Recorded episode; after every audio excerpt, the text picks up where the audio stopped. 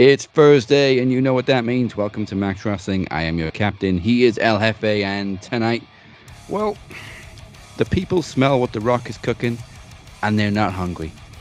Uh, I don't know how we're going to get all this in. That's only the tip of the iceberg.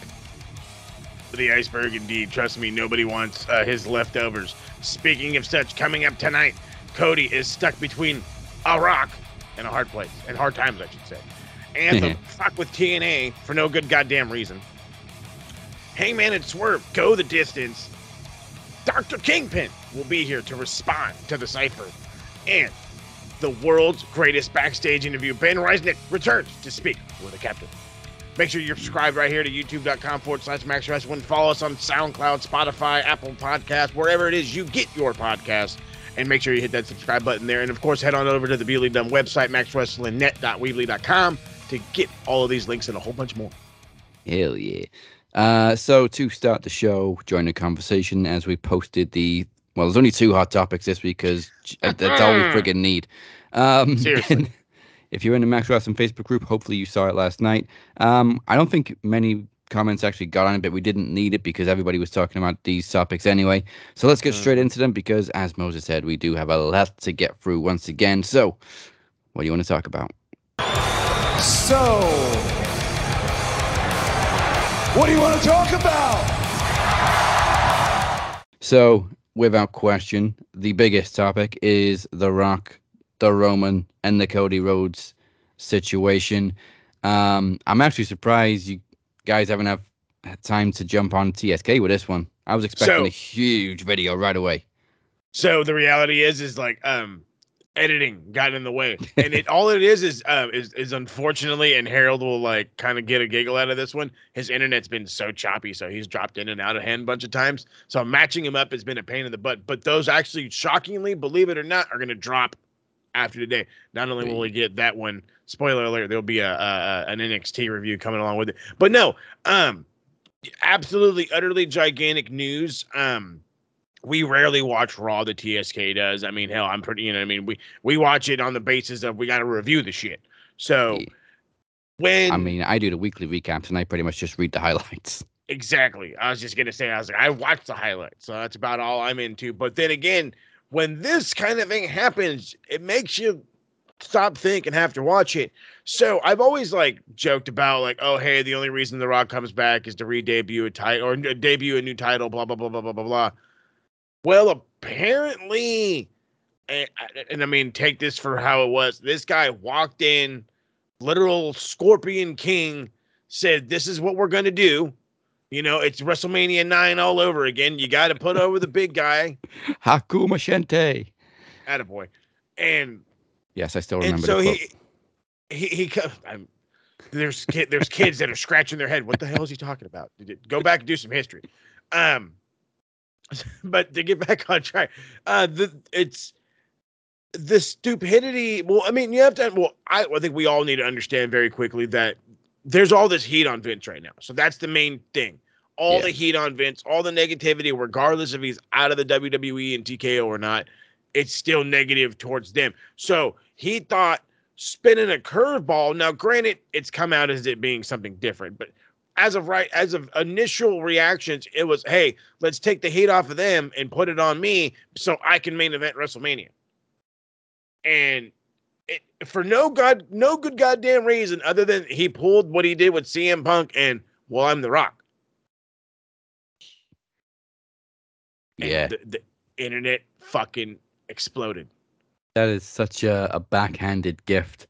Hey, we'll take the heat off Vince and put it on me so that I get to main event WrestleMania. Uh, and this time, there's, there, there's no hiding from it. It's pretty much been made clear that this was The Rock's suggestion, his power play, if you will. Yeah. Um, But it, the whole situation is so confusing because most of the reports are saying they knew about this a while ago. So why the fuck did they still make Cody win the Rumble? Um, Seriously. and li- like, like even when he won the Rumble, he pointed straight at Roman. Like, why are you building this up for us if you know you're going to take it away in advance? They fucking hate us, I think. I, I don't know. I Um, wish I knew the reason. But for me, it's not even the whole thing that The Rock came in and took his spot. It's why they haven't. It makes no sense. It's, even with Cody's promo on SmackDown saying, "I still want that title. I still want to beat you for it, but I'm not going to do it at WrestleMania." Uh, oh, here's The Rock. Why? Why? Yeah, why? How does that make any sense? nope. And going after the world title doesn't make any sense either because the whole point of finishing the story is to win the title that his dad never won, which is the WWE title. Dusty had the world title, Three not times. not this world title, but it look it looks similar. They, I'm about to say, I was like, it's on the same wavelength. Hell, Yeah. if that's if that's the thing, dude, like you basically won the equivalent when you won the TNA or not the TNA when you won the fucking NWA belt from Nick Aldis. Yeah, and the ROH So- title. And yeah, so it's like, dude, you know what I mean? Like, so you have hit that spot. It is this fucking title, the WWE Championship, the one that he says was literally stolen from him like the next night or whatever, two nights later was ripped away from him. You ruined it. Like we finally had the anticipation. Well, it was like, oh crap, well, Punk's gonna ruin it, and this and that, and we got to be chill and zen and calm, as they say. And then it was all right, fucking as we say in the TSK, Cody gets to finish the story. And no. Yeah. There's it, the writing is on the wall is there. There's people in love with the idea that Cody gets to come back. Oh, the story. Oh, the this. Oh, the oh, the oh, the. And then Uncle Dewey. Just because.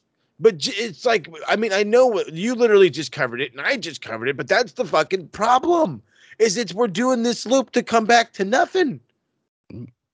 There's he's not plugging a movie. He's not um he's not going to be like a fucking he's not going to be a part of the roster long term. Uh, uh, like what is the fuck like I'm trying to come up with reasons. I'm truly trying to come up Is he going to have his own Netflix show? Is that what it is? Somebody tell me, please, because it just doesn't, it really doesn't make any sense at all. And then they're spinning it because this is the part that kills me. So now they're spinning it for, hey, hey, hey, uh, Cody's going to look like fucking Bryan Danielson or Da- Daniel Bryan all over again. No, he's not. No, he's not. He looks like a fucking moron because he went out there and gave his spot away because The Rock. It it would take a huge swerve now to get him on the level. I mean, popularity wise, fuck. absolutely, people fucking love Cody, and Well, yeah. um, I'm actually very proud of the fan base for not falling off the bandwagon. Like they've really kept up with this backlash. Uh, I think We Want Cody was trending for three days. Um, but then want- the We Want Rocky ones have started coming in as well. They started creeping in yeah, I was going to say. there's I was like, always going to be was- somebody that's like, "Oh, that's the way the internet going, so I'm going to go this way." it, it was I was saying it was going so great where it was just like heck yeah dude you know what I mean camaraderie we want Cody blah blah blah blah blah and then it was like I'll fucking kill your mother if you don't Yeah. make like whoa whoa dude Somebody Whoa. always ruins the good times. a turd in the punch bowl um, for me, the only way really they can get past this now is if Cody beats Roman at Elimination Chamber. But apparently, we've been hearing for months that Roman's not working the Chamber. Yeah, or you have Roman work nights one and two, but that's not going to fucking happen. that's what a, who was saying that I think DC brought that up spoiler alert for the fucking show coming out Yeah. Well, Um, I brought it up last year because there was rumors of Rock and Roman last year, and I was like, okay, we'll do Cody on night one and Rock Roman night two. But uh, obviously, it was supposed to happen last year, and then Rock uh, got caught up in movies or Movie. whatever. Yeah, Black Adam Uh, well, that was look worth it. that That was well worth it. Um, and like there's people saying this year, well, you've wanted this match for so long. Like, yeah, Rock and Roman is a dream match, and it has been for years, and it's been rumored for years. But you've literally just completely interrupted a great two-year story that you've been building. Now again um, you have to say that because the reality was is it should have just been a one year story. Yeah, should have been a thing, you know. Uh, oh, we hey, gotta get him to a thousand whatever days. so whatever. So, so so we held on. Yeah. Okay. So so we held on. You you put him. You put Cody Rhodes in an elite class with guys like I think uh Randy Orton's a two time Royal Rumble winner. Mm. Steve Austin is, and I think HBK. I think that's the only three. And then now Cody. Yeah. So it's like but there's only Shawn, Austin, Cody, and Hogan that were back to back. oh, that's I don't think Cena or, or Orton never won them back to back. That yeah, you're right. You're right. You're right. So he's in it again. So then he's in an even higher of an elite class. Thanks a lot. Appreciate it so much for that one. You just fucking you just put him on a higher pedestal. and again, he he then looks again. So let's. I want to go because I'm already like relapping myself in my brain. Eh, let's go back to the to the Bryan Danielson comparison. Why did Bryan Danielson get so over? Because he got fucked over. Because the authority didn't believe in him. He's a B plus player. You're not the guy. Blah blah blah blah blah blah blah. You're a piece of shit. Climb through these hoops, motherfucker. And he did and we loved him and it started and it was a movement and it was a thing and it lasted fucking almost two years except the, the fact that he kept getting hurt yeah. fast forward to today this is not that. This is not that at all. This is not a fighting a fighting champion waiting for his opportunity chomping at the bit you know the, the the machine's fucking him over you know not the rock not the guy that's just like oh well yeah let me you know hey thanks for giving me the spot. No if the rock showed up and like even if he did this and let's be honest for a second because we could fix all of this right now if the rock had came out st- like did like a three-way stare down and then hit cody and then just looked at roman. You could have literally made the rock a bad guy and this could have been so much easier to take. So much easier to take. Because again it is the machine screwing over the guy we want. But instead it's this guy pretty much saying like well i'm not i'm not better than roman or i'm not better than the rock. I'm not as big as the rock. So yeah yeah you, you take my spot. You've Yeah. just belittled yourself cody rhodes. And you also proved um, CM Punk's point a few weeks back, which I loved that that promo was aged like fine wine. Mm. uh, yeah, that that's really annoying that The Rock came in all happy-go-lucky, smiley Dwayne, Hollywood Dwayne. Everybody loves Yeah. The Rock. Yeah, we do, but y- y- you're being a prick right now. Um, and it's just Use some other- completely slapped him in the face. And we heard uh, Rocky Sucks chants for the first time since I think it was 1996. Yeah good old days Like, I don't think Rock even got this much heat when he beat Punk.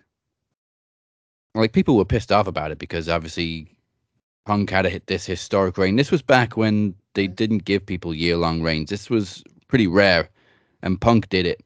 And then it Mhm. ended to a part timer and took him out of WrestleMania. yeah But there's no way they can have this match now, Rock versus Roman, without people shitting all over it. What? Fuck, how long was the goddamn video up on YouTube before it got tripled or quadrupled in dislikes over likes? Oh, like eight hours? I think it, was like eight hours. It was like 150,000, then it went up way past 200,000. they re- then they decided, well, let's drop out another one without Cody in it, and it still got a, a more. It still got like 40,000, 50,000 dislikes.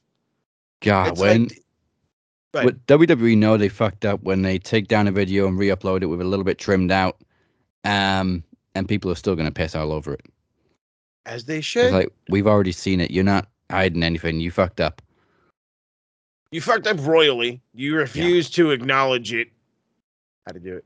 Um, and now and now we're and now we're stuck because you said it beautifully. There's nothing. There is nothing you can do besides maybe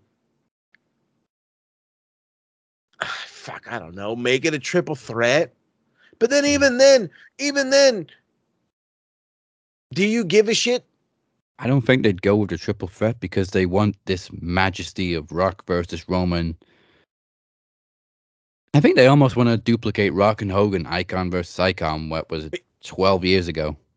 Uh, uh, the Rock's Maybe exact words. I think so, something like that. The Rock's exact words were, "This is an, you know, I want this to be an iconic moment," and that was his words. And wording was iconic, iconic, iconic. So it's like, great. So you're Hulk Hogan. Yeah. That explains. So he's really Yeah. Hulk Hogan. This explains everything. It's full circle. You become the thing full you hate. circle. Uh, and Oh I was my 10 years behind. It was 22 years ago. Fuck, I feel old. Seriously. So now, now, is not only is it 20 years old, and not only is he the Rock, to, he is he the Hogan to to the Romans Rock, but he is literally being Hulk Hogan as he's going to take over WrestleMania from Bret Hart. AKA Yeah, and they were both baby faces. Well, Hogan was a heel. He turned babyface during the match, but like Roman's full heel. So Yeah. I'm really intrigued by this press conference tonight because Rock Rock says it's going to be something people are going to talk about forever. They have damage control to do, um, and they somehow have to save their big WrestleMania 40, not just any WrestleMania 40 main event, because people are going to reject it. Not everybody, but people are going to reject it. and then aren't they in Vegas? They're in Vegas for the press conference tonight. Yeah, Where's Green the landed where, in his private jet. where is where's Mania? Is Mania in Vegas? Mania's in Philly, which is even In funnier because last time Oh. Dwayne and Roman were in Philly, Philly gave them hell because Roman won the Rumble, and Rock Exactly. him. yeah, and all that all the Rock did was stand there. And Now I he's never, fi- now he's taking a dude's spot. and I'll never forget the look on the Rock's face when he raised Roman's hand at the Rumble. Philly starts shitting all over Roman, and Rock's just like, "Huh." I don't. that, I don't "That's not the sound. reaction I expected." He's like, it, it, is this 1996 all over again? like, it's no, bro, it's not. Oh goodness gracious, it's gonna be, it's gonna be something. Because again, I was like, oh well, Vegas is like, it's not gonna be too bad. Blah blah blah blah. Mhm. No, it, they're going to be, they're gonna be in fucking Philly. They're gonna get it. Oh, they're gonna Yeah. get it. I don't. I don't think Philly likes Roman already. If they still feel the way they did nine years ago. I mean, obviously Roman's changed a lot since then, but uh, Yeah. thi- this might remind Philly that wait a minute, not this shit again. That's exactly what it's gonna be. Some shit. And I, I do feel conflicted because obviously I grew up in the 90s. I always loved The Rock. I've always said he's like one of the guys, one of the people in Hollywood that you really can't hate because he's just such a nice guy. Yeah. And he's so charitable and he's always got time for people and everything. But this is really souring me on him. And no offense, I've always been a, more of a Stone Cold guy anyway. But Hey. obviously I'm always happy to see The Rock. I always pop we we popped for him the last two times he showed up on SmackDown before this week. Um, but this ain't the time. No, it's really not. And again, like I said, you could have showed up, been been an asshole, been a dickhead heel. You know what I mean? But again, you're a part of the board, so you can't exactly be a bad Mm. guy. So, but Or save it for SummerSlam because we know Cody's gonna finish the story anyway. They don't need the title for Rock and Roman. We've always said this. where is SummerSlam, by the way? Uh, I'm not sure they've announced where it is. Oh, never mind. I was gonna say, like, let it be like it's somewhere cool, like fucking Florida, where it would make perfect sense. Oh, they just had the Rumble in Florida, did they? Ah, shit. Yeah. Then go to Canada. It'll it'll make sense. They both played Canadian football. There you go. Ba-doom, ba-dow. You're welcome. Bastards. Oh man, but yeah, they got some damage control to do. Um, and so did well, not TNA. I'm I'm not blaming TNA for this. This is all Anthem. Um, Anthem, obviously, TNA's parent company, uh, fired Scott D'Amore last night, and there seems to be absolutely no good reason for it. They fired him because they, They want TNA to be recognized more as part of Anthem and not just this little thing in the corner that they own. Uh, So how how does Scott D'Amore affect that? Why can you not just leave him in power? I was just gonna say, in what way? And well, first off, let me ask this question to Anthem: In what way have you made yourself prominent within Impact Wrestling prior to it being TNA? None, zero, not a zilch, fucking butt cheeks. You were more fucking relevant when fucking Jeff Jarrett was a part of the company, Mm, and then you guys just fucking like hid in the background, like, oh god, we can't be a part of this shit. And now, hey, hey, hey, hey, you're not including us. You didn't want to include us like the fuck like and now and, and- scott De, scott D'Amore Scott, the, like, really? What did he do? That's Nothing. exactly how it feels too. It's like, hey, you saved TNA. Now you're fired. We don't need you anymore. Yeah, now you're And- fired. Anthem have owned TNA since their literally lowest days when they were like so close to bankruptcy. It was in this old GFW shit, which that didn't last very Mhm. long either. Thank God. Um, they were they were there with Billy Corgan. They tried to put this whole stupid owl thing on the logo to represent Anthem, and that didn't last long either. Fuck no. And literally now, after all the hard work Scott D'Amore's done from dragging TNA out of the ditch, a lot of the roster worked for free too to help him out, to help save Impact and turn it back into TNA. They've done Mhm. just that. TNA is more relevant now than it has been in like 10 years. And now all of a Seriously? sudden, Anthem feel like we don't need him anymore. Like, dude, like, let me give a couple of quick examples. Scott D'Amore was responsible for the small partnership with AEW.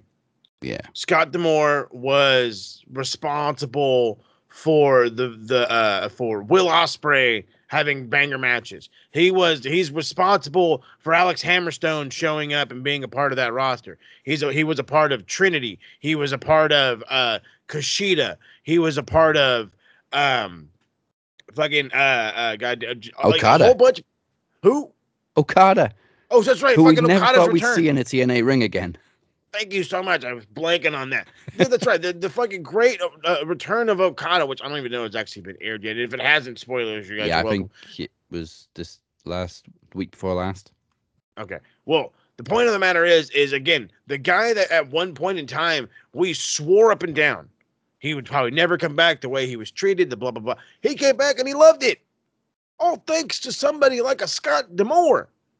And you're just gonna step in and be like, so we want to take this and this because this is exactly how it looks. So we want to take credit for you guys getting so goddamn popular so goddamn fast that you're fired. I'm sorry, what? Yeah, that makes sense, right? It makes sense to us. No, it doesn't. That's too fucking bad, bud. You're fired. And whose dumb idea was it to include um like talent from the roster on the Zoom call where they announced, "Hey, uh, we uh, we we fired Scott. We've appointed this random guy that nobody knows as a president." Apparently, obviously, a lot of the roster was pissed on the Zoom call. I'm like, how? Why? Yeah, how does that make sense? Th- this is gonna bite them in the ass because there's so much loyalty on that roster. I can see Seriously. originals like Eric Young, Chris Sabin, uh, Alex Shelley, Kazarian, and I can see those guys leading like a walkout because they say, are so like, loyal to Scott. Well, not only that, like think about some of the other ones. Just think like like fucking Crazy Steve, and think about you like Decay and all them. They they're fucking gone. Um, fucking um, what is it? Uh, Alex Hammerstone. He just got signed. He'll probably fucking hang out. But fucking Yeah. Josh Alexander, he's fucking gone. Um, fucking Jordynne Grace, she's fucking gone. Moose, he's fucking gone.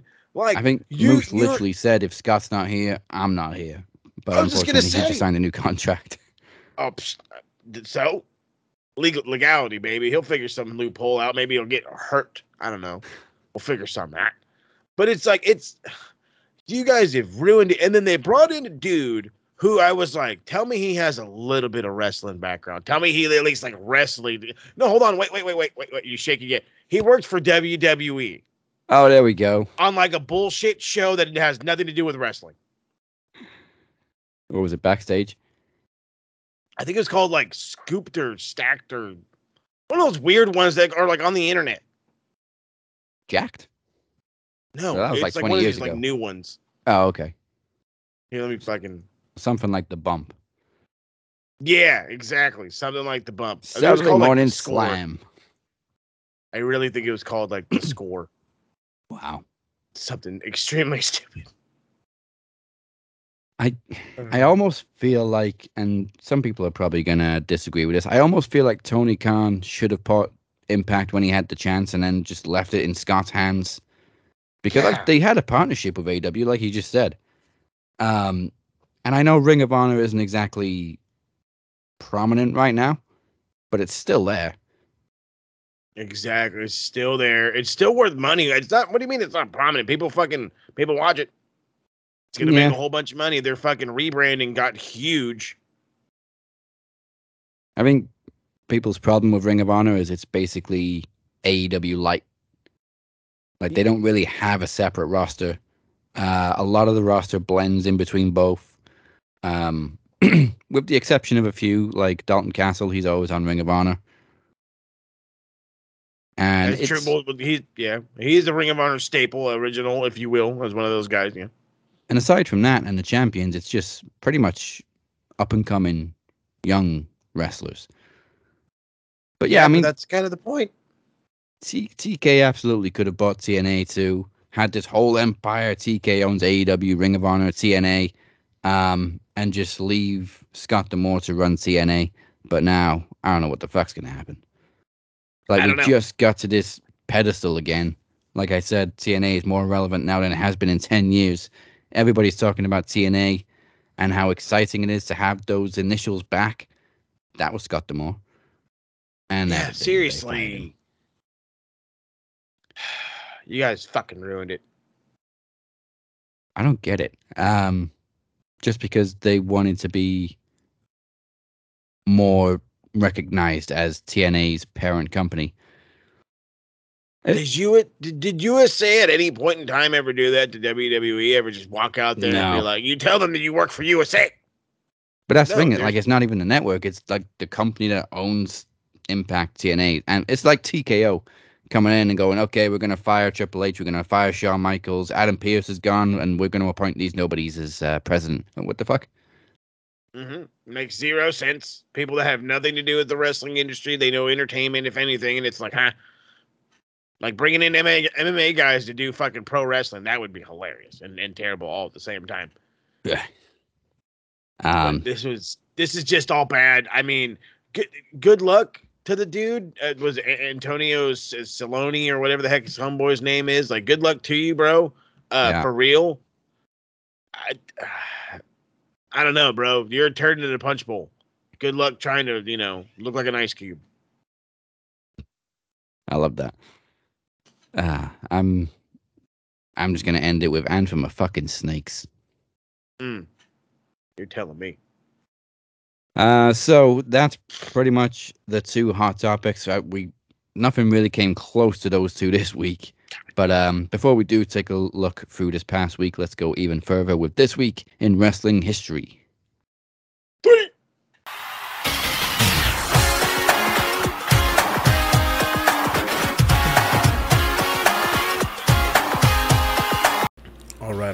Right. So just three this week. Let's quickly run through this week in wrestling history, and we start all the way back in 1986, February the second, 1986 to be exact. NWA Superstars on the Superstation, aka TBS. So not a pay-per-view show, but a Sunday show on television. This is how it went. Bobby Eaton and Dennis uh, Condrey defeated the team of Ricky Morton and Robert Gibson to win the NWA Tag Team titles. Animal and Hawk defeated the team of Ivan and Nikita Koloff.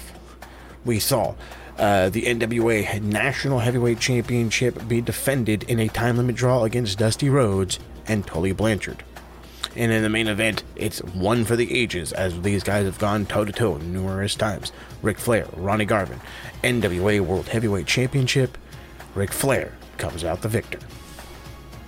Let's jump into the next one. Let's keep it going with some uh, oddball shows. WCW, even all the way back February the 3rd, 1996. WCW Saturday night. Yeah, Saturday night. It, this was a kind of a hard time to get uh, history this week, so we're going crazy. We got Johnny Grunge and Ronnie Ro- and Rocco Rock. Uh, Public Enemy defeating uh, the Armstrong brothers, Scott and Steve Armstrong. Sting defeated Danny Brown. Brian Knobbs and Jerry Sags. The was it? That's Public Enemy. Is that Public Enemy? The Nasty Boys. That's not Public Enemy. Nasty Boys defeated the team of Fidel Sierra, uh, Si- Sierra and Ricky Santana. DDP beat Joey Mags. The One Man Gang defeated Mike Davis. The Giant beat both Chris Nelson and Todd Morton in a handicap tag match. Booker T and Stevie Ray, Harlem Heat defeated the team of Chris Kanyon and Matt Starr. Mac, Mark Starr, excuse me. Eddie Guerrero uh, won via disqualification against Lex Luger, and in the main event, Guess who uh, main events it? That's right, Ric Flair. But this one against Dean Malenko. Crazy to think. Now let's finish this one off with another oddball one. A Madison Square Garden event, or a Market Garden event, excuse me, uh, on a Friday night in the middle of 1988. WWF's The Main Event has just three matches, all three title matches. Shockingly, the tag team title is what main event of the show, but we'll start with the Intercontinental. The Honky Tonk Man against Randy Savage, and Honky Tonk retained it via countout. We saw Andre the Giant beat Hulk Hogan for the WWF Heavyweight Championship, and then we saw Ricky Martel and, and, and Tito Santana defend the WWF Tag Team Championships against Bret Hart and Jim the Anvil Neidhart. That was your guys' week in wrestling history. Let's kick it back to Daz because, boy almighty, we got a whole lot of show to cover. All right, that was your history. Now we've uh we've had one return from the Kingpin, but this this next return is even longer overdue. The greatest backstage interviewer of all time, Ben Resnick, will be here to speak with the captain right after this.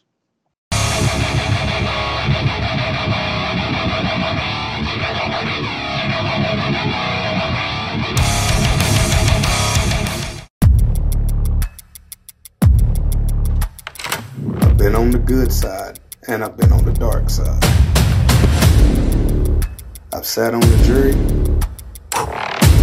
and I've also been an outlaw. In the end, I had to do this for myself. Sometimes, you gotta take a leap of faith.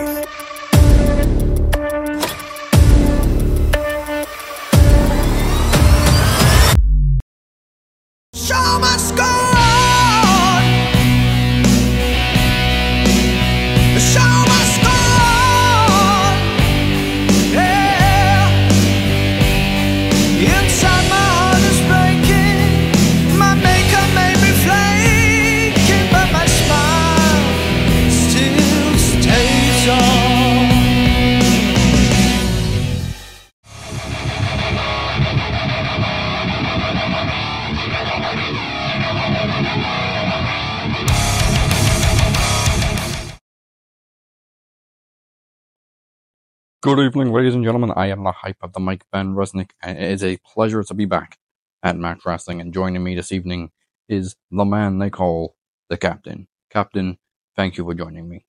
Pleasure, Ben. Welcome back.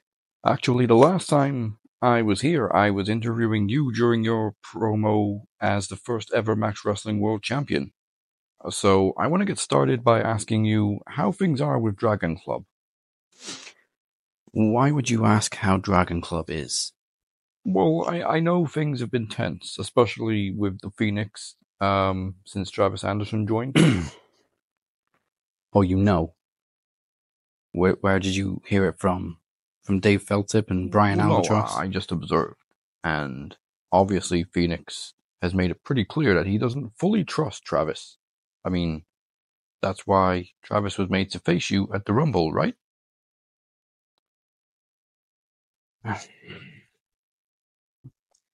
Phoenix is a Dragon Club original. He does what's best for the club. Yes, he was skeptical. I mean, which is understandable. Dragon Club was formed to fight Travis and the MDO, but in the end, we didn't even have to do anything. The MDO imploded all by themselves.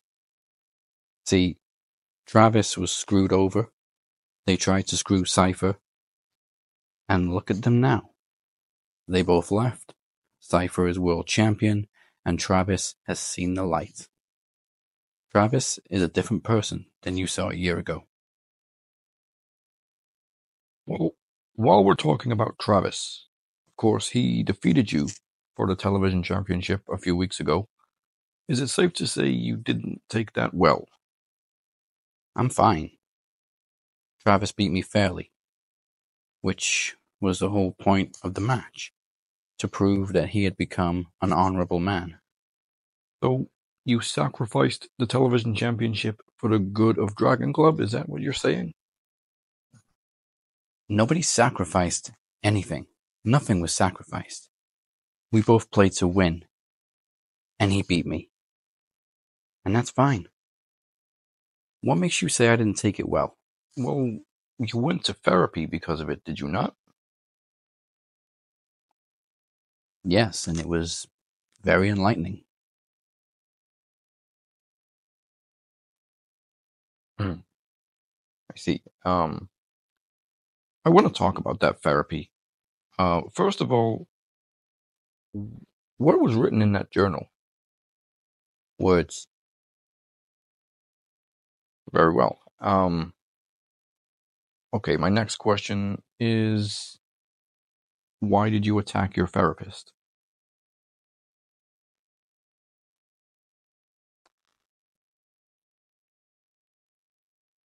Who saw me attack him? Ben.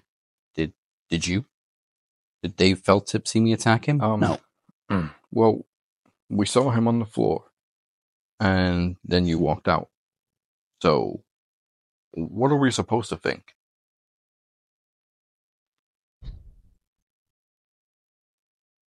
Look, I don't have to explain myself to you. I don't have to explain my actions at all. I don't have to explain myself to anybody. Okay? I don't have to justify myself. I am the fucking captain. And I think I've earned the right to steer this ship unquestioned and unchallenged. You want to know what happened to the therapist? He pushed me. He wanted to fix me. Do, do you need to be fixed? Truth is, Ben, for 300 days, I was the television champion. I had a purpose. I was putting out banger promos. I was consistently defending my title. And nobody could fucking touch me. I was closing in on a fucking year. I was this close. You know, kind of got a sense of how Cody Rhodes is feeling. How CM Punk was feeling 11 years ago. How Punk tried to warn Cody. You see, I was just about to cross the finish line, and along comes somebody who hasn't been around in a very long time to take it all away from me. I don't know who I am anymore. I feel like no one. I feel like I've lost my identity. And as you saw last week, I am simply infected with rage. But I promise you, and I promise everybody else, that in 2024 you are going to see exactly who I am and what I'm willing to do For yourself? Or the club.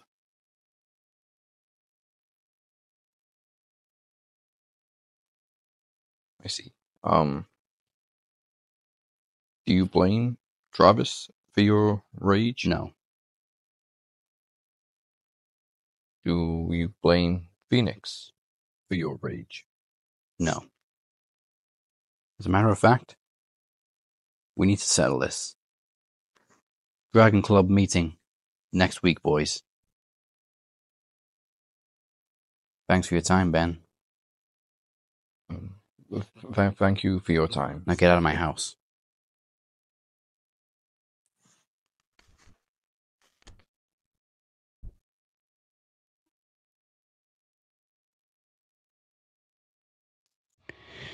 That guy's a dweeb. he kind of looks like it. Fucking invite him into my house and he asked me stupid questions. Did, did he at least take it? Like, was he kind of nice? Did he like leave immediately when you told him to leave? Did he like try to use Oh. the bathroom right before? He was right out the door. He seems like the kind of guy that would totally like leave a turd in your toilet and then leave. what a jerk! because he he couldn't even man up and apologize for leaving a turd in the toilet. But thank you for your time, Ben. Um, and actually, I got a call from Chad and Phoenix during the break because I sent them that segment a little earlier. Um, they can't make meet make the Dragon Club meeting next week, so we're gonna do it the week after, uh, the week There before Leap of Faith. Ooh, Uh, okay. Obviously, Phoenix is very much behind, and Chad is a very busy lawyer. I was just gonna say, I was like, God only knows him. God only knows how busy Chad is. And Feeney, I was like, I'm surprised he's like he hasn't passed promo. I'm surprised he's past promo mania from last year. I think he said by the time we get to Leap of Faith, he wants to catch up to the Rumble, and he's currently on, I think, Promo Slam. Oh, brother, man, get there. but at least he's catching up.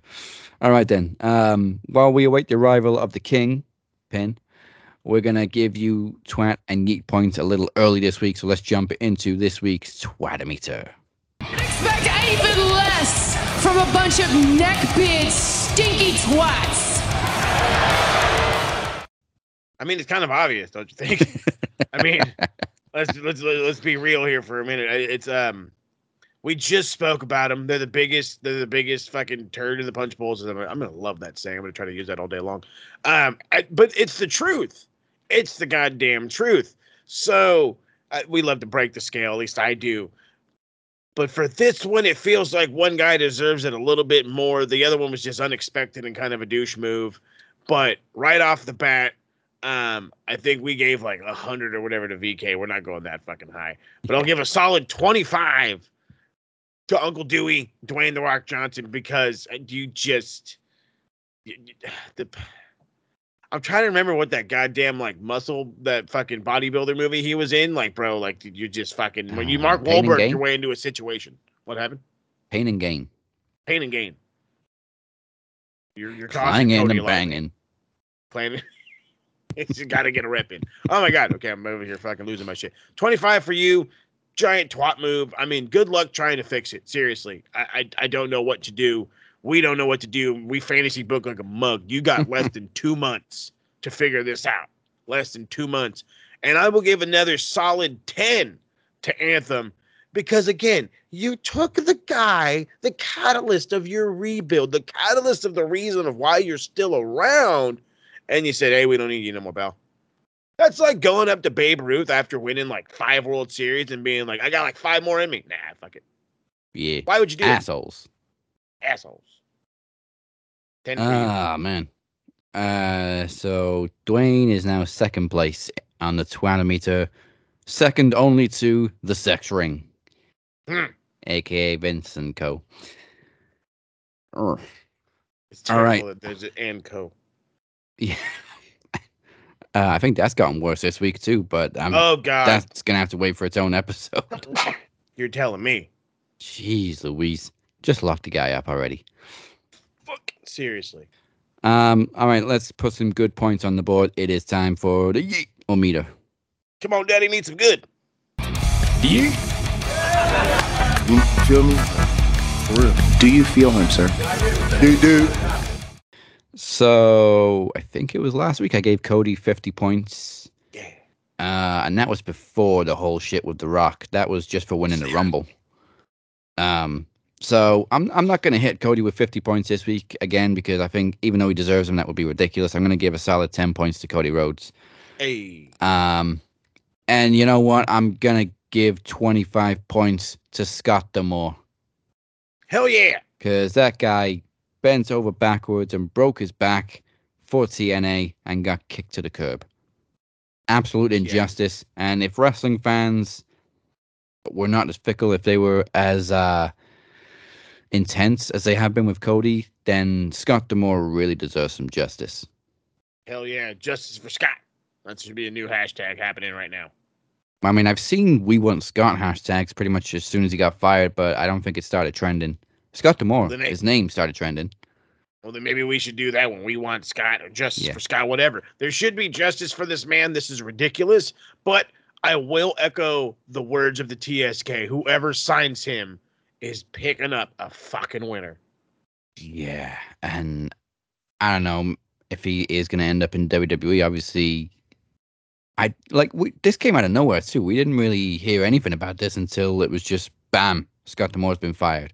So we don't really know how long Scott's known this was coming, or if he did know it was coming.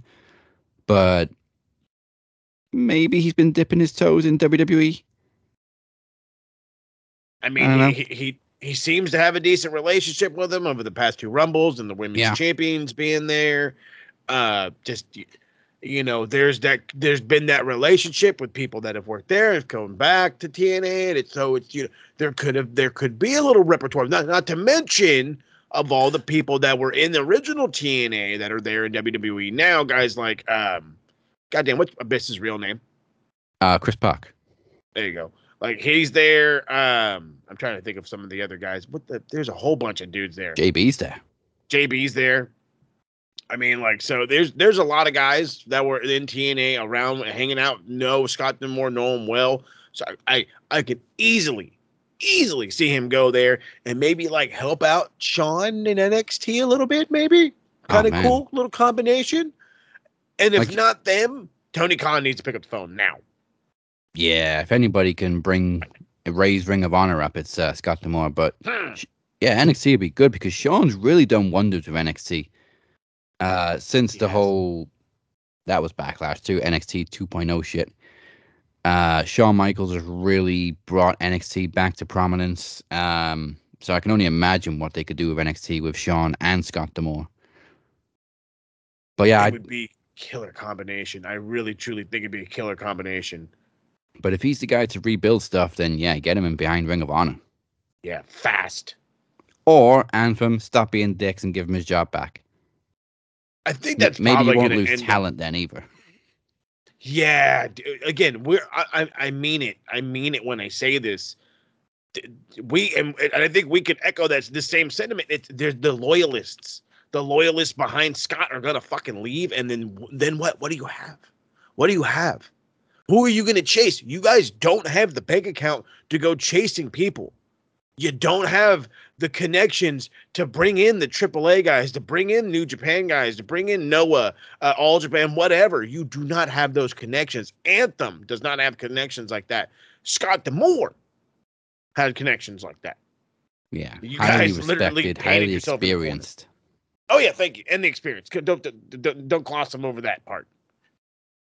Ay, What a stupid move. Terrible. Oh, okay. Right. Um, now that we've got those points done, um, we know what's coming next. Corey, it's me, the Kingpin. Listen, man, I'm so, so proud of you for achieving this great award. An award that you've gotten because the courage that you've shown the really difficult uh, situation that you've been placed in. And um, a situation that it was apparent was never going to keep you down at all. I've watched you go through a lot recently and maintain an incredible spirit and an amazing heart. I've watched you make an incredible journey to the Max Wrestling Championship. You never missed a beat. Your work was chef's kiss, my boy. Super entertaining. The best stuff I've ever seen you do. I've seen your confidence grow. You're doing amazing on your fitness. You're living, loving, and enjoying your life. And you're really showing people exactly what they should do in the face of adversity. Problems will come. And while they take a toll on our lives, they don't have to be truly life altering. You know? You've proven to everybody that you don't have to let these things take control. You can still live a great, amazing, and quality life. And while you're doing that, you're bringing a lot more quality to my life and the life of anybody else who's watching you, being inspired by you, and being entertained by you. I have a tremendous amount of respect for you, brother. Congratulations on this award. All right, so before we get into this past week's action, it is time for me to have the beautiful honor to introduce the man of the hour. It has been way too long, but His Majesty has returned. It is the Doctor, the Kingpin, Emir Blackbane Costello. There's so many names to put on there, but we're gonna just leave it at Yeah. the Doctor. It's just doctor. Exactly, Yeah, the doctor will see us now. That's there it is. You know, what, guys, I um I do have a lot of names, but I you know I promise this time I'm gonna sit my ass down, and uh, I'm not trying to do necessarily anything else that's going to extend my name, or maybe maybe that might change. Mike never always says the same thing. You're like, you always give me so many nicknames. Like, stop doing stuff then. That's what it exactly. truly is. Yeah, I think it's But that's a great sign of what somebody does when they, they have like 10 million monikers and nicknames. I'm trying to keep going Oh, to yeah, have I a mean- whole freaking catalog.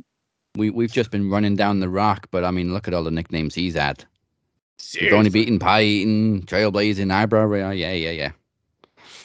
How about Bam. Rocky Suts? How about that one coming back? Yeah. Uh, Oh, with the backlash. 1997 all over again. I love that Michael Cole brought that up. But um, that that's been a long time, and it's also been a hell of a long time since we've seen the Kingpin. Uh, if I remember correctly, your last match was actually against well, not me, but the Jester. Uh, Promo Slam 21. Yes, you know what? I can't even believe that. I I mean that that was still very much in the pandemic. Uh, I hardly remember that time, but I do appreciate that while some people can become injured and work their ass off to get back in record time, when I get injured, I need years before I stand back up. Real dad mode right there, boy. oh, I'm trying to tell you. It's kind of like The Rock. Comes in, has a showcase, disappears for like a year or two. Yeah, but you know, I gotta say, things look different around here. And you know, hey guys, I really like the way you spruced the place up. You know, it looks really good. Uh, By the way, I do you know uh, by chance how many ch- how many times I've been on this show? Uh, I can take a look.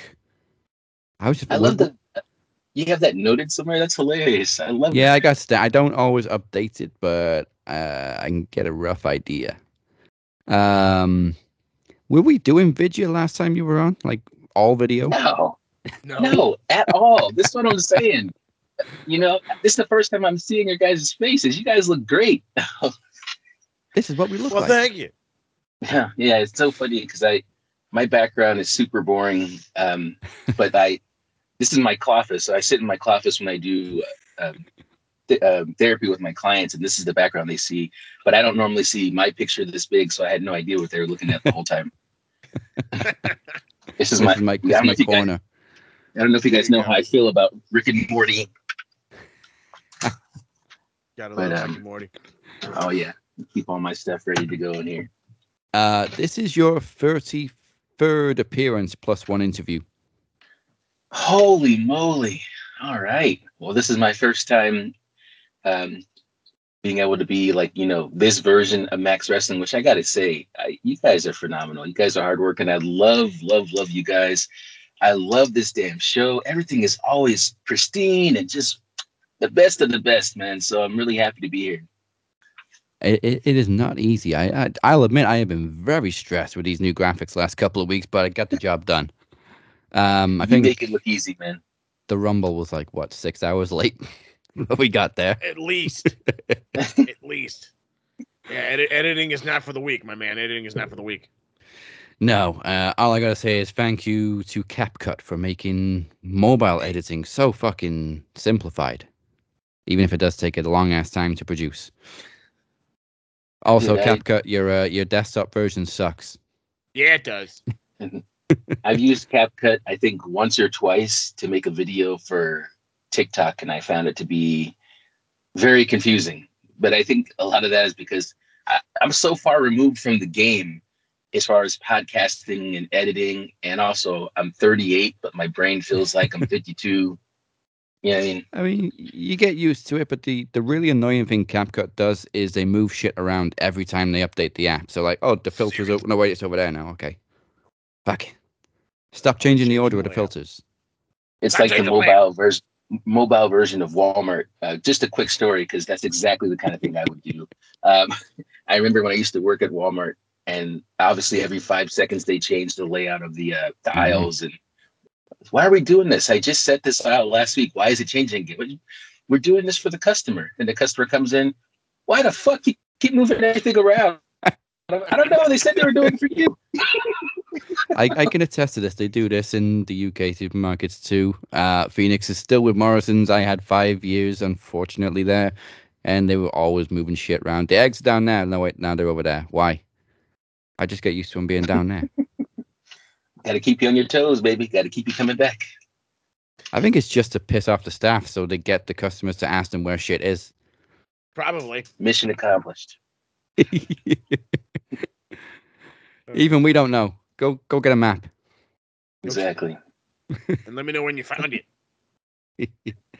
Um, so obviously the elephant in the room is a challenge from Corey that was laid down uh, a couple of weeks ago, which took us all by surprise.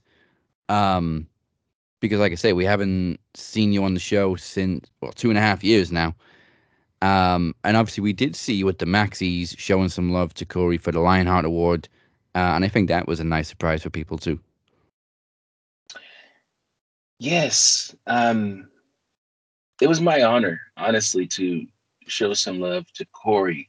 Corey, I always call him Corey Cypher, which I think the reason why I do that is because it's it's Jim Ross's fault. You know, he's always like, look, when you Yep. when you put a guy over, you gotta say you gotta say the full name every time. So every time I'm like, you know, let me tell you about Moses Marquette, Dazzy Lee. Think about Dazzy Lee. So Corey Cypher, as he exists in my head. Man, I'm so proud of that guy. Um, just an incredible, ferocious competitor, and um, he's not just a great competitor here on this show, but he's a great competitor in life. And he's the kind of person that when he's facing adversity, he's not going to sit down. He's not going to take that shit laying down. He stands up. When life takes a swing at him, he swings right the fuck back. And um, I found him to be very genuine, very authentic, and very inspiring. And so, given the opportunity to tell the world how I feel about him and heap some praise on him, I would never pass that up. And, and the work that he's doing as champion, I think is it's phenomenal. It's second to none at this point. I, and, no offense to everybody else. You know, I love everybody who's competing. I respect everybody. But I, I look at Corey and I have no doubt that he's the best in the business right now. Absolutely, he has evolved so much. um, I think actually I mentioned it in the Lionheart tribute, like how far he's come from that shy little call out to Brittany Savage to just Cypher wants everybody right now. Yeah, I, and I'm you know I'm I'm the the kid at home on the couch with the popcorn, just watching him blossom, and uh, I just love it because I you know when he was the shy kid back in the day, you know I was I was stomping around the territory trying to go after whoever was in my way, and um, I think that I when he first came in, I kind of looked at him and thought, why is this guy so quiet? You know, and and where's where's all his you know where's all his energy and stuff like that? And i just i wasn't sure. But over time he really developed and the, some of the last stuff i've seen him in i felt bad for his victims you know? It's it's like hey man whose whose pit is this? This dog ain't got no leash. She's mauling everybody you know? People are yelling for 911 and i'm sure there's a lot of blood to be had but um corey cypher is just he's incredible. Um but you know what i am? I'm old bro. I'm old. And um, Hey, my knees hurt. Yeah, I'm I'm I'm out the game, you know. Um, and so I come here today to say that I have the utmost level of respect for Corey Cypher. And much like the Triple H's and the Shawn Michaels and the Undertakers, I respect Corey so much that I just don't think it's in the cards for him and I to face each other. And, you know, I know that he kind of framed things as he wants all this competition and he wants somebody who can bring it. And then he dropped my name and I I, I was honored. I was shocked, you know. Um, but I don't think he knows how much of a setback it's been for me to be on the shelf for two years. And I'm not at a place anymore where I can compete on that level and I think it would really be a a huge disservice to him if I if I stepped into this arena with him. Uh, I wouldn't really stand a chance, and I think it would kind of put a blemish, you know, on his record rather than elevating him in any kind of way. I'm not really the competition that he thinks that I am, but I I want to um, just kind of speak to you directly, Corey, and just say, please keep doing all the things that you're doing, man. Very, very inspiring and um, I'm very honored. And I'm I'm sorry to have to um, turn down your invitation, but the reality is, there's some great great guys that you can compete against that do this on a week to week basis, and they can give you much more of a fight than I can. But I'm gonna stay on the sidelines, and I'm gonna continue to root for you week after week, and you're always gonna have my support, man, because you're you're the best thing going right now. Wow. Um, that was unexpected. Um, I'm sure Corey will be disappointed too. I mean, I think the only reason we brought Leap of Faith into fruition because yeah, he had an idea that he wanted to run, and obviously that the idea was challenging you. Um, honestly, I feel sorry for the people that have only just got into Max because you didn't see the Kingpin in his prime. Um, he was the first ever promo champion, by the way. Uh, wait a minute, wait, hold on. Uh, apparently, we got a video to show concerning this right now. Um, let's find out what it is.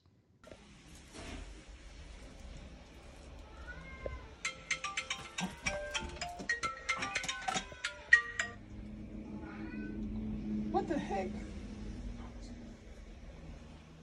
Hey, what's up, bro? Yeah, man, what's going on with you? Shit, you know me, I'm just chilling, just working hard like I always do. What you talking about, bro? Max Wrestling? Come on, dog. You know I only turn that shit on when the modern day outlaws is on the screen. You know I'm talking about? Modern day outlaws over Dragon Club all day. You know you know what it is, right? Corey Cypher? Yeah. A challenge? Cypher challenged me. What are you talking about? Ain't no way. Ain't no way, bro. Yeah, I made that little uh that little video or whatever for the the Lionheart Award. No, I don't I don't really respect him. I'm just not gonna turn down a payday. Come on now. You know the kingpin never appears for free. Yeah, that's that shit should have even gone to him anyways. That award should go to guys like me. I'm hardworking. I'm the best anybody's ever seen. What are you worried about? You don't you think this seriously? He challenged me. He's the champion? Are you that are you serious? That's how bad things have gotten over there? Where did everybody else go? Bro, let me tell you something about Cypher. He does not have the skill set required to beat me. I'm the kingpin, baby. Remember? I'm the one who's out here taking everybody's heads. I didn't beat everybody, you know? Let me tell you something, bitch. Ah, you know what I'm saying? That's me. Yeah, I don't know either. I, I don't I don't know what would make this kid he, he must have lost his mind. I mean, it's clear that he can't it's clear that he can't see me. That's who John Cena was talking to when he said, You can't see me. he was talking about Corey because he's blind. Get it? he can't see. Oh my God, Corey's blind. I got a Lionheart award because I'm blind. now, okay, look, I'll say what I want to say, okay? You don't have to tell me how to talk. No, man, I'm not gonna. I'm not gonna face Corey Cypher. I don't. This dude's not on my level. That would be disrespectful to my legacy to stoop that low. I don't care what title they put on him. I, I'm not. I don't even say shit to him. No, absolutely not. Anyways, man, I gotta. Hang on. Hey, man, let me call you back real quick.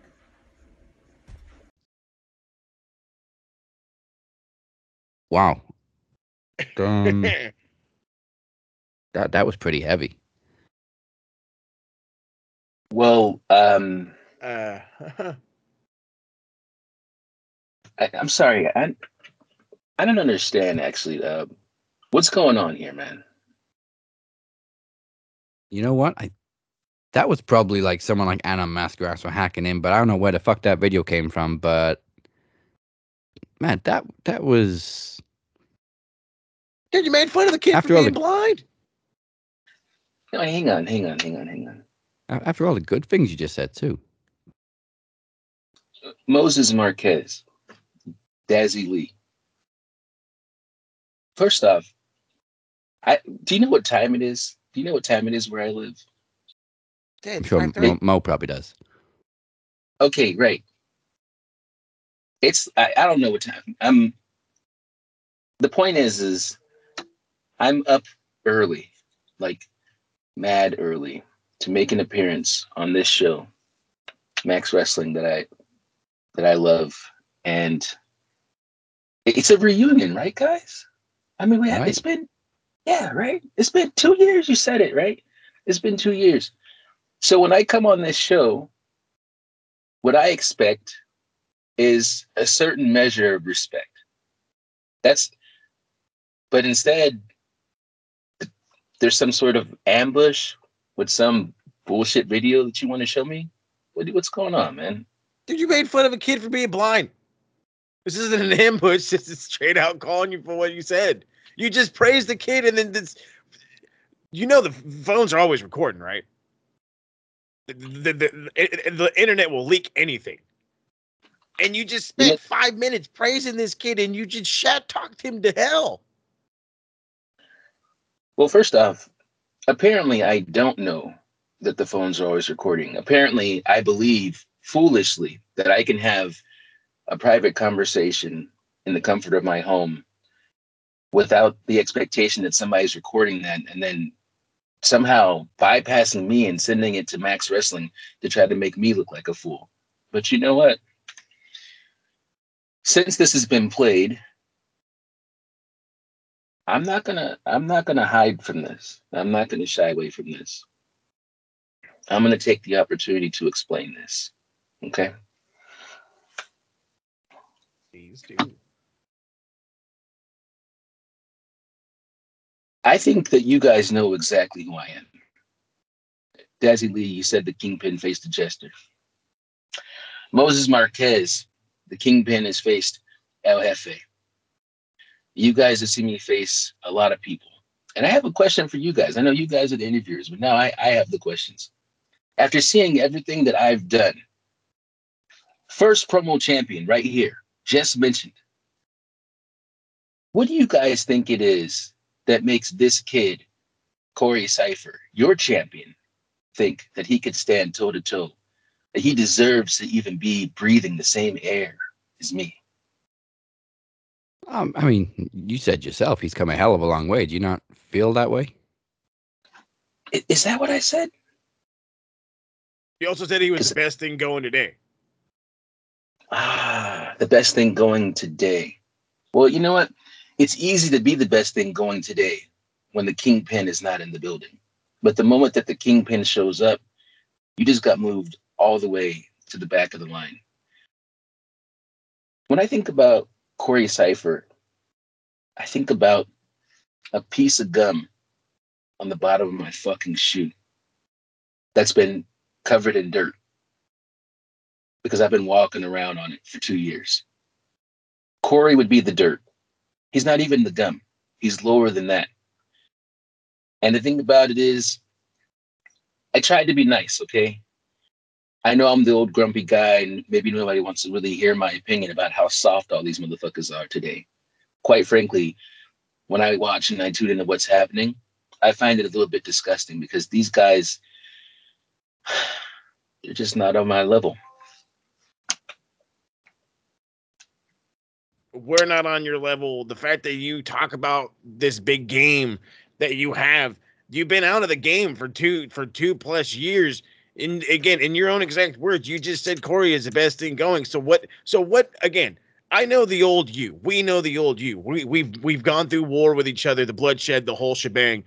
What what have what have you done in two plus years away from the game that's going to do anything to the to the hottest thing going today in your words he beat me beat me clean what is what exactly is it that I need to do? I've proven myself beyond a shadow of a doubt. And you know what? Quite frankly, Corey Cypher doesn't have what it takes to hold my fucking microphone, bro. What I really tried to do was I tried to help Corey Cypher. I tried to help him by not putting him in a path to collide with the fucking kingpin. But apparently, he wants to face me. Apparently, he thinks that he can stand toe to toe with me And hell, he probably thinks that he could beat me because y'all stay pumping him up, making him think he's actually doing something good around here. And I tried to avoid giving him this ass whooping. I didn't want this blemish on his record. I wanted him to to be the max champion that he is, to be all that he could be. However, given the circumstances and given the fact that a video was played of me having a private conversation, now it's out there in the public, I guess I don't need to fucking pretend anymore, do I? So, as I did before, I'm going to speak directly to Corey Cypher again. Corey, just so we're clear, I don't respect you. I don't even like you. And for what it's worth, I've never liked you. In the beginning, I found you boring. And now that you're actually trying, I find you pathetic. Because the best effort that you're putting forward would never, ever, ever be enough to touch me. But you know what? It's not enough that I'm saying it right now. I got a little bit of extra time these days. So I'm going to prove it, not to you or not to anybody watching, because I don't give a fuck what anybody else thinks. I'm going to do this just because I can, because I like to fucking hit a fly at a barbecue, because I think it's cool to put a fucking ant under a magnifying glass. I'm going to show up at Leap of Faith or wherever it is, and I'm going to fucking crush you.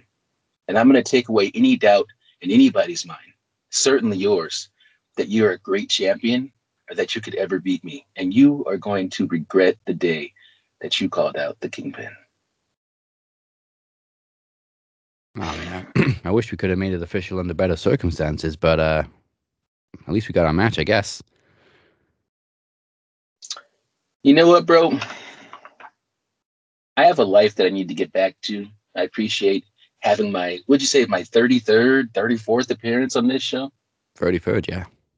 Yeah, okay. Uh, sorry, just, and Corey Cypher, how many appearances does he have on Max Wrestling? Uh, one more, actually. One? One more. One more? One more than me? One more. Maybe, maybe that needs updating, but yeah, he's in the 30s somewhere. Oh, okay. Well, you know what? Let's get him one more. One more, even more than that. I want this kid face to face with me next week. I do accept his challenge. Let's not mix words about that. but I want to hear from him face to face. What's the reason why he thinks he deserves to face me? And I want the chance to speak to him face to face to explain to him all the ways that I'm going to fucking ravage him and break his bones and make him regret ever speaking the name Kingpin.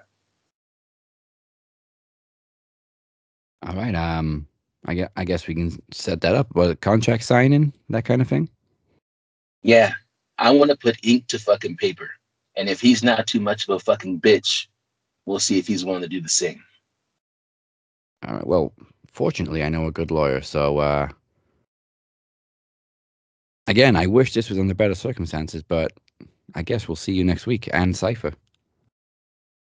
I guess we will. Uh, we need to find out where that video came from too.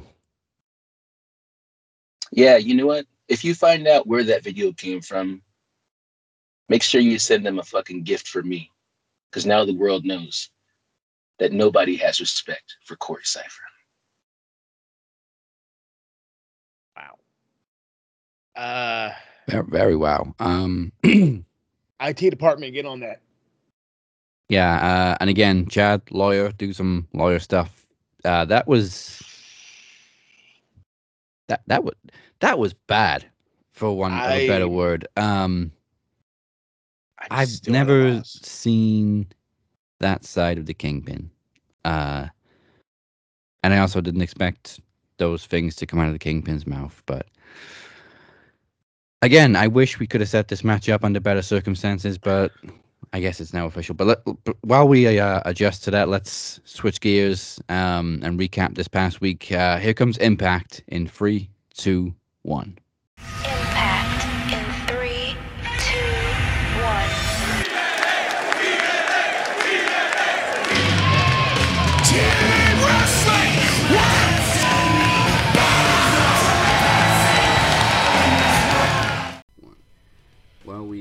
Addressed the controversy with TNA, but let's get into last week's Impact.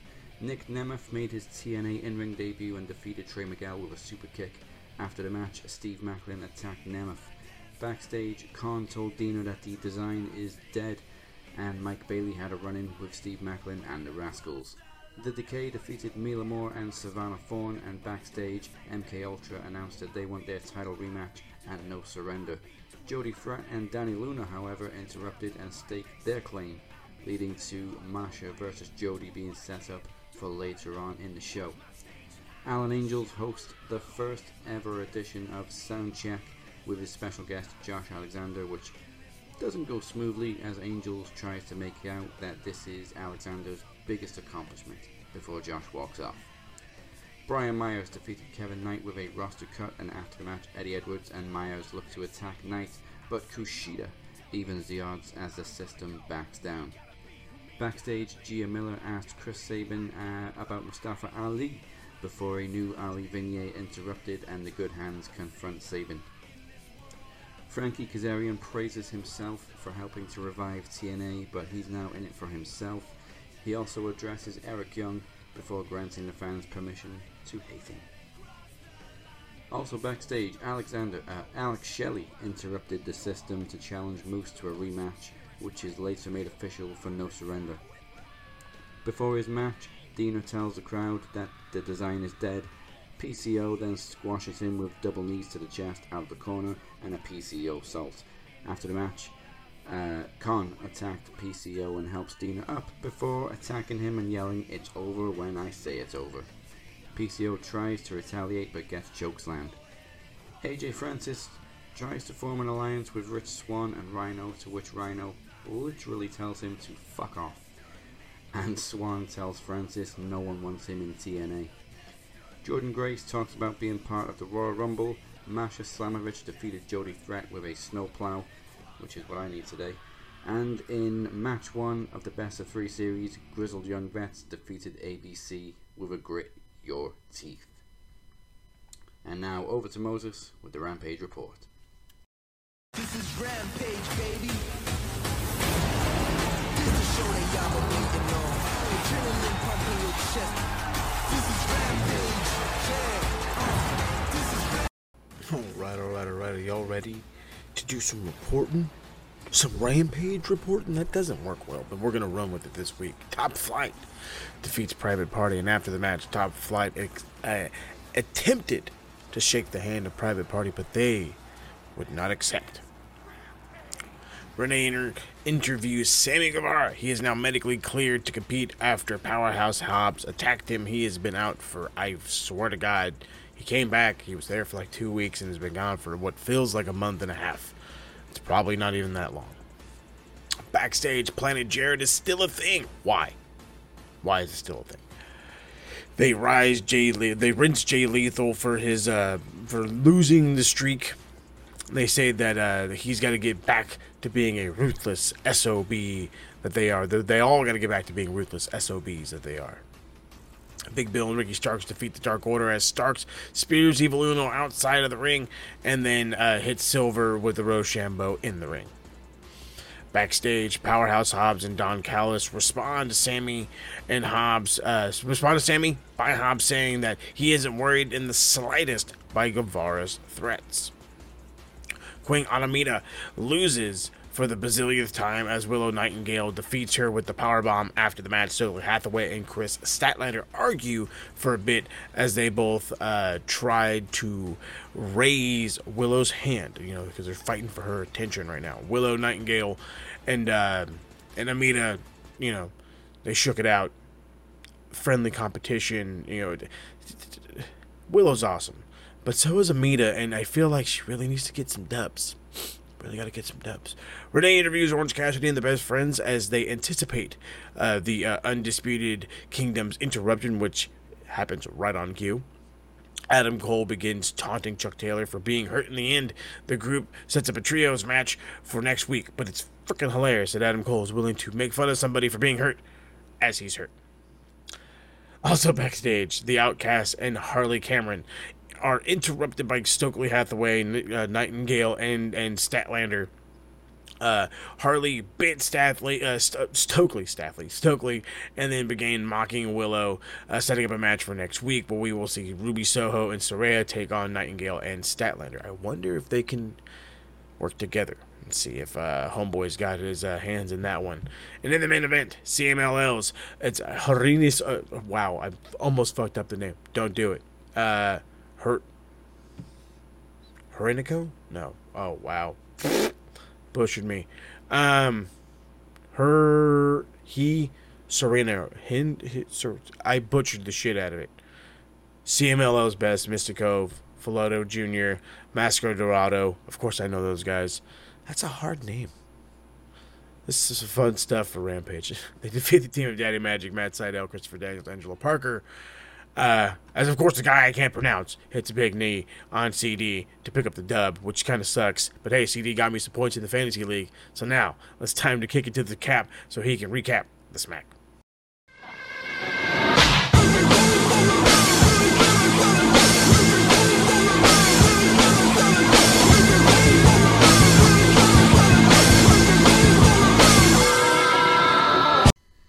Oh, this is not going to go well.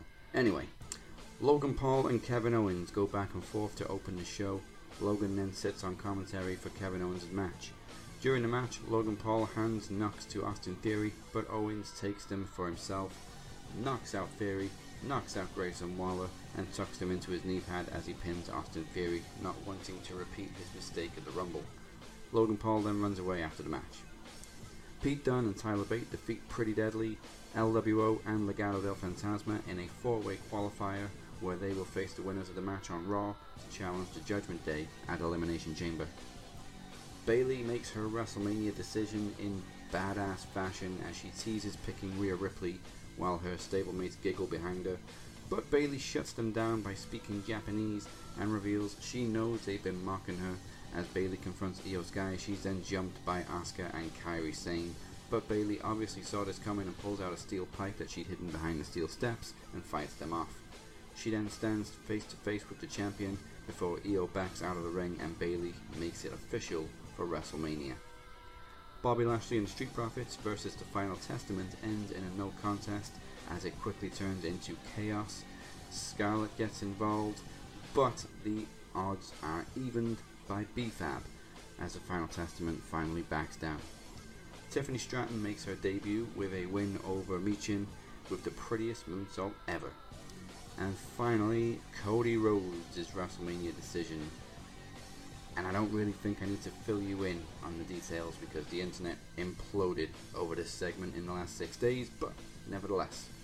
Reigns buries Seth Rollins and the World Championship before Cody is uh, Cody arrives on the scene and says he still wants the WWE Championship and wants to beat Roman for it. Out comes cousin Dwayne for a standoff with Roman. The politics have begun. Cody is over like a motherfucker. We already touched on this at the start of the show, but damn, what a shitstorm. Uh, and the weekend was just getting started because now Moses is on course for collision.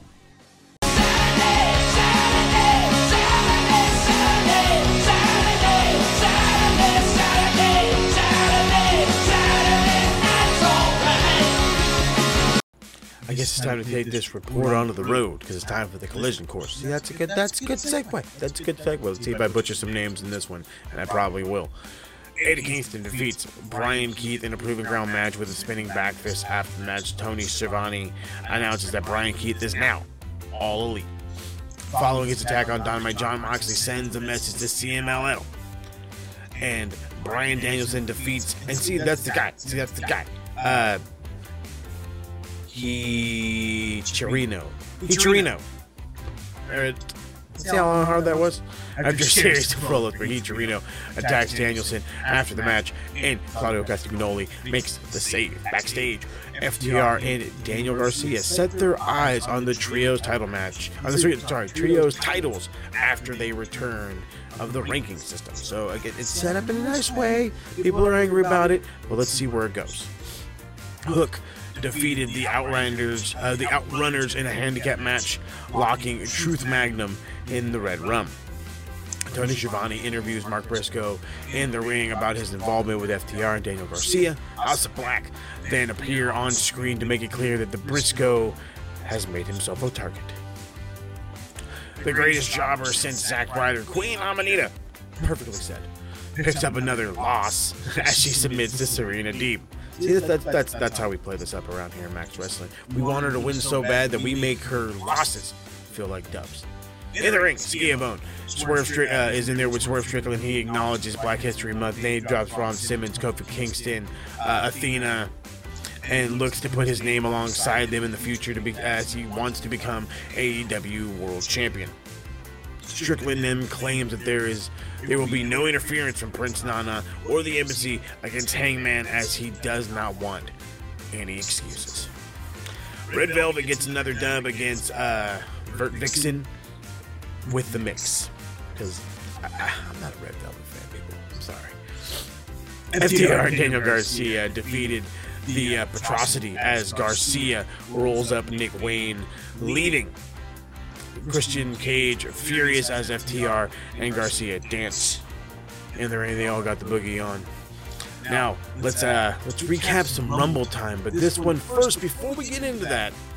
Before we get into the Rumble, it's time for the cap to recap this match. Wait, no, it's going in at Raw.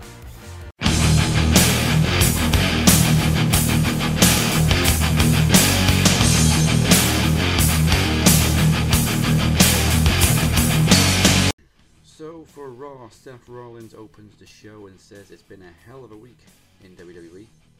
Bit of an understatement. Rollins um, ah, is then met with very loud boos for The Rock, and we want Cody chants. Cody joins him to hopefully give some answers. Uh, for the first time in 20 years, we hear almost 20 years, we hear a deafening Rocky sucks chant. Um, Rollins tries to influence Cody, choosing him at WrestleMania for the world title. The crowd boos this, and Drew McIntyre interrupts, showing off his new CM Punk mean t-shirt. McIntyre tries to talk Cody into finishing his story with Roman because he clearly wants Seth for himself. McIntyre then drops Rollins with a Glasgow kiss before ducking out from Cody. DIY defeat New Day, the Creed Brothers, and Imperium in their qualifier, and of course will face Pete Dunne and Tyler Bate for a shot at the Judgment Day. In an Elimination Chamber qualifier, Becky Lynch defeated Shayna Baszler with a manhandle slam. In the ring, Rhea Ripley called out Nia Jax. Adam Pearce tries to interject and announces Ripley will defend her title against Jax at Elimination Chamber. Nia Jax interrupts and quickly begins brawling with Ripley. Pearce takes a dump, uh, a bump. He didn't take a dump. That very would not have been PG. Adam Pearce takes a bump. Security try to intervene, but Jax lays him out and hits Ripley with an annihilator. Ivar and Valhalla defeat Tozawa and Maxxine Dupri. The Miz defeated JD McDonagh thanks to extraction from Truth as he hands McDonagh his cut of their t-shirt money, uh, and Miz lands a skull-crushing finale. In the ring with Imperium, Gunther looks for a new challenger and is confronted by Jey Uso, taking his stand for a singles championship. Gunther then bumps Jay and gets tackled before Imperium attack, and New Day make the save. The Kabuki Warriors defeat Katana Chance and Kayden Carter in their rematch to retain the women's tag team titles with an insane elbow and a DDT combo. In the main event, Cody Rhodes defeats Shinsuke Nakamura in a bull rope match with the Crossroads, but after the match, Cody is attacked by Drew McIntyre as he lays him out with a claymore. Well, before we get back to AEW, it's a double bill from Beer this week as he reviews Vengeance Day and recaps this past Tuesday on the NXT round.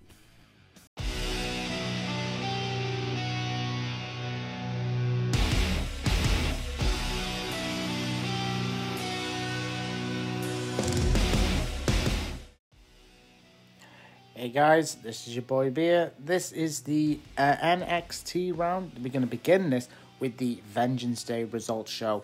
For me, an absolute banger of a pay per view, PLE. Uh, if you have about a couple of hours or so of your time, I recommend you watch this show. The show was absolutely superb, start to finish.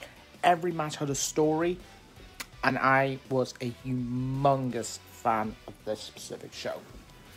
Show kicks off with the Dusty Rhodes Club Classic final between Bron Breakker and Baron Corbin against Carmelo Hayes and Trick Williams. Bron and Baron get the dub. It was a bit of a scary spot initially when Bron Breakker went into the ropes. He got a little bit twisted and he sort of like, like a little bit looked like he had a bit of a. He did something to his head, but I think he did a little bit damage to his to his neck or something like that in the end. But thankfully, everything was okay. Great tag team match to start the show, and uh, which led to the more interesting part, which I will get to in a few moments. Dijak against Joe Gacy. Dominic Dijakovic picks up the win. Yes, I still call him Dominic Dijakovic, but you know what? Rotten hell. Uh, Dominic Dijakovic de- defeats Joe Gacy in an absolute brutal no disqualification match. Ends up with Gacy uh, smiling as he was knocked out by uh, Dijak. Yes, I'll call him Dijak for you. And it was a, a very brutal match, so I'm looking forward to see how this rivalry will plan out going in towards Stand and Deliver. Next, we have the six-person tag match between the family against OTM with Jaida Parker. Uh, the family pick up the win. Impressive showing by Adriana Rizzo, and also a great showing as well from Jaida Parker. I'm very interested of where these two young women are going to be heading to, and uh, I haven't been my fancy league, so that's a good thing. Women's Championship match. It initially began with Lyra Valkyria versus Roxanne Perez. Now, for me, with this, this is your stand and deliver main event.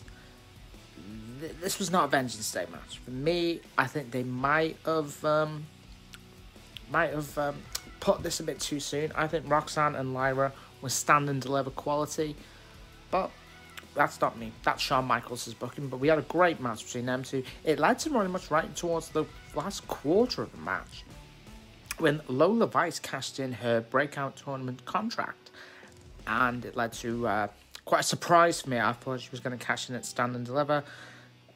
As usual, Tatum Paxley interfered in the match and costs both women the match. Lyra retains. It's a bit of a surprise to her, but that is.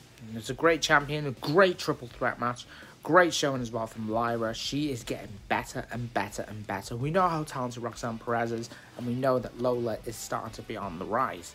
After the match, leads to a backstage brawl between Roxanne and Lola, sets up to a match for them on NXT on Tuesday. Oba Femi, too good for Dragon Lee. Uh, this dude is going places, man. I can guarantee you. This guy reminds me of Keith Lee back in Black and Gold days. if you've seen how good Keith Lee was then, you wait to see Oba Femi now under the Shawn Michaels administration. Also, we have a Chase U segment where uh, that calendar was sold out in 30 minutes. Let me uh, reiterate that. That calendar was sold out in 30 minutes. I even checked on Euroshop to see if they had any available, but sadly they didn't. Bit of a disappointment, but the calendar, a lot of little chickadees on there. Main event. Ilya Dragunov defeats Trick Williams in for me, which for me is a five star classic. Absolutely breathtaking match. There's even to points where I thought Trick was gonna do it, but Dragunov, i- i- he's just a once in a generation talent for me, man. And also, um, it led to uh, at the end of the match, the expected happened. Carmelo turns on Trick, which leads to "fuck you, Mello" chance at the end of the show. Now, also during the middle of the show, there was a mysterious vignette being played. It says something to do with three faces. Now, that is interesting because I was looking up on Twitter. Apparently, it's a Japanese thing.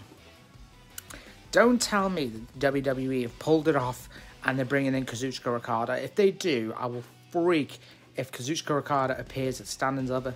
I can't see it happening quite personally, unless it's probably a big signing him from Japan. But we'll have to see. We'll have to see how it goes. But anyway, that is your Vengeance Day review. Let's go over to NXT from Tuesday. Now we go to NXT.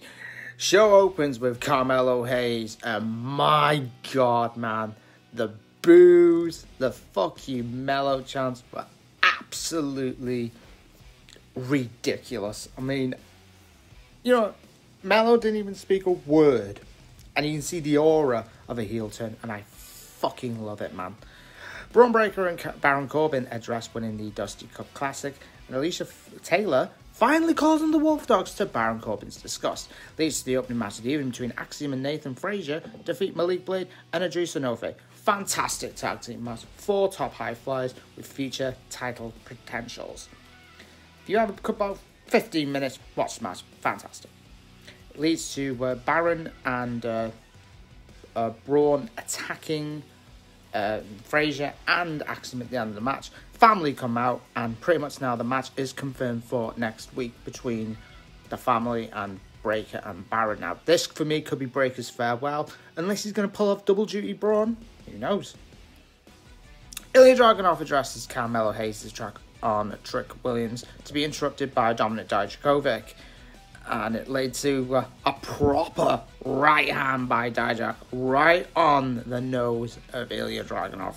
fucking right hand, by the way. And uh, leads to the main event of the evening between Dijak and Dragunov. Run it back to last year. The the Battleground was exceptional. Lexis King defeats Riley Osborne with a coronation, which is off the top rope this time, which is absolutely madness. This guy is so good, man. Trust me. He I can't believe AEW really did not use this guy. This guy's character is fantastic. Believe you me. This guy is going places. Carmelo Hayes returns to the ring to another wonderful chorus of boos and also with um, You're Not Him chance anymore.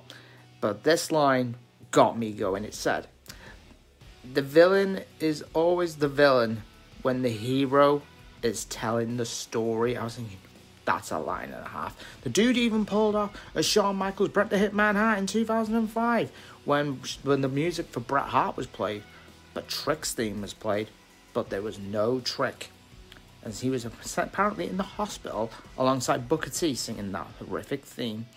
I thought that was a bit brutal by um, Mr. Carmelo Hayes. The mysterious vignette plays again with the three faces. Who is this mysterious person? Is it Kazuchika Okada? Is it a massive name from Japan? Is it Giulia? We don't know. We're hopefully going to get a little bit more information on that. But if I find out further information, I will put that on my channel. Roxanne Perez defeats Lola Vice. Quite a short match, bit disappointing. Could have been a bit longer. Tatum, for some reason, tried to cash in for some reason Lola's a breakout contract, which is uh, expired because she cashed it on Sunday. No Lyra Valkyria on the show tonight. Quite interesting. Lash Legend and Jakara Jackson, who we've not seen for a while due to injury, defeat Rand Sinclair and Fallon Henley. After the match, we see Josh Briggs and Brooks Jensen, former teammates of Fallon Henley. Apparently, Brett Briggs. Um, Jensen saying to Briggs, he misses the old days, obviously misses being him and Fallon. And Josh Briggs showed a pair of bollocks and said, told Jensen to man up or grow a pair of balls or go back to the performance center. I thought brutal. Main event, Ilya Dragunov defeats Dijak. Great match.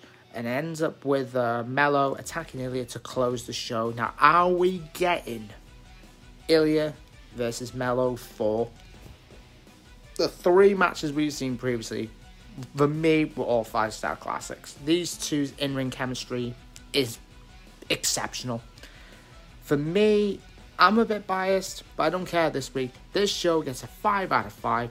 Great storytelling, Mello's heel turn. The road to stand and deliver is up and running. Now, we're going to take you to last night on Dynamite.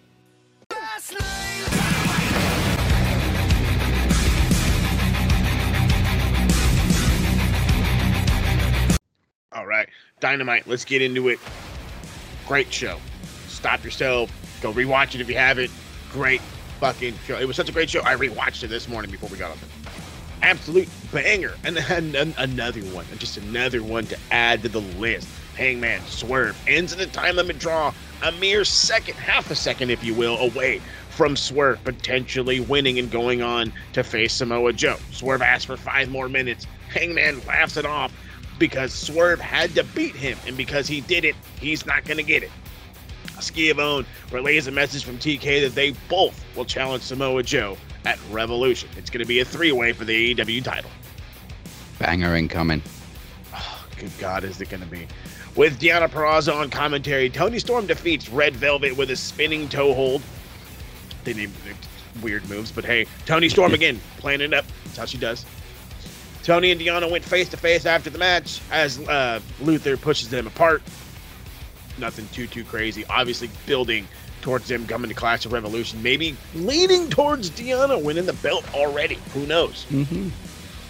Never know. Backstage, Renee interviews Orange Cassidy and the best friends minus Chuck because he's in the back getting uh, checked on. So they got to go check on Chuck getting checked on because that made me laugh way harder than it ever should.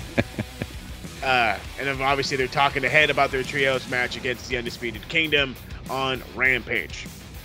BC, this was another banger. Again, for no good goddamn reason. The BCC versus um, her it was her her cynic or her Cinero. I keep forgetting guys how to say it, pronounce his name properly. Um, he's awesome. Volador Jr., Mascara Dorada, CMLL guys surround the ring after the match. Uh, AEW reinforcements come out, uh, especially like CD. CD even popped out. That tri- tripped me out a little bit. Tony Khan announces big business in Boston with the money signs on the word Boston, already giving you exactly what Dave Meltzer's been telling y'all for weeks that Mercedes Moné is on the way, coming probably as soon as March 13th. And oh, yeah, this feud is still going. Takeshita defeats Chris Jericho with the Walls of Jericho and an assist from Don Callis, uh, distracting the referee with a chair and nailing Jericho with a screwdriver. During the match, Sammy Guevara attacks Hobbs with a chair, so they're going to keep building on that one. Uh, as much as it, this was a feud that refuses to stop, I actually didn't mind it. Kind of really like this one. Uh, he, uh, to me, Jericho is playing a, a very good Kenny Omega, or at least trying to, or at least trying to. I think the And in ending the main event, match. yeah, it did. And in the main event, Sting and Darby Allin defeat Ricky Starks and Big Bill with the Scorpion Death Drop as Sting heads into his final match as one half of the AEW Tag Team Championship champions. But after the match, the Young Bucks in their, I, I just I don't know if these suits are great. The the dickheads they are, the EVPs that they are, went out there, beat the living crap out of these guys with baseball bats. Obviously, setting up a match at Revolution where it will be Sting and Darby Allin against the Young Bucks for the AEW Tag Team Championships. I mean, you you talked about on TSK how you talk things into fruition. I think we talked this one into fruition. We were saying weeks ago, give Sting just something, Yeah, dude. an accolade in AEW before he retires, and they give him the tag team titles. I'm pretty sure we said tag team titles too. We did. And then Um, the, the pop though, that's the thing that got the pop, dude. In, in in in the middle of Phoenix, TSK being represented by Kyle, who was literally behind the announce table, throwing up two sweets all night long. First off, appreciate you for for showing love, and secondly, again, got we're jealous of you for getting to see the the incredibleness, the awesomeness that was this main event. That was the opener for fuck's sake. You know what I mean? This was just a hell of a show uh, a shining moment for Sting. It's going to be sad that he's going to lose the belt on his way out, but it is what it is. Yeah, at least he's got something on his accomplishments, um, being an AEW, and and sure, there's some people laughing like they gave a title to an old man that's retiring, but you know what? Fuck you guys. It's all about the feel good moment. Get it before you don't. Now, before we go any further, Beer and Phoenix both have a few things to get off their chest, so let's first hear for the man they call Phoenix. I'm not, I'm not sure I can take any more of people getting stuff off their chests. People are mad today. People are mad.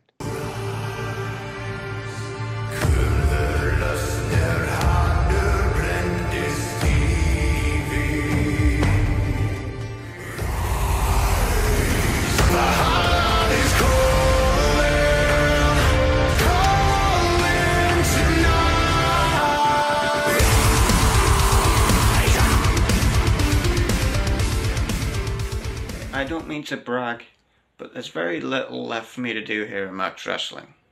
I've won almost everything. I've faced pretty much everybody. Uh, I mean, I've faced Teddy P, Travis, Cypher, the Captain, Beer, the Demoness, Moses, Teddy P. The list goes on. Except for one person. One person, the one person I probably have the most history with here in Max Wrestling. Michael Larkin. Michael, uh, our, our battles from the past unquestionably epic, but that was on the trivia side.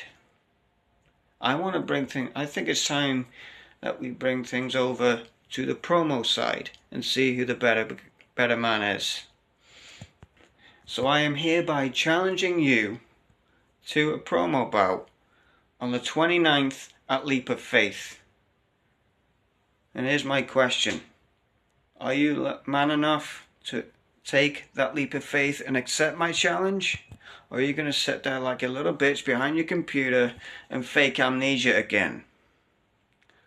You better bring your A game, bitch, because I ain't fucking around anymore. Well, enough is enough, and it's time for a change.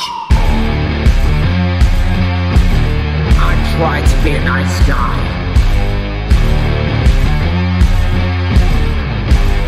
I tried to play by your rules.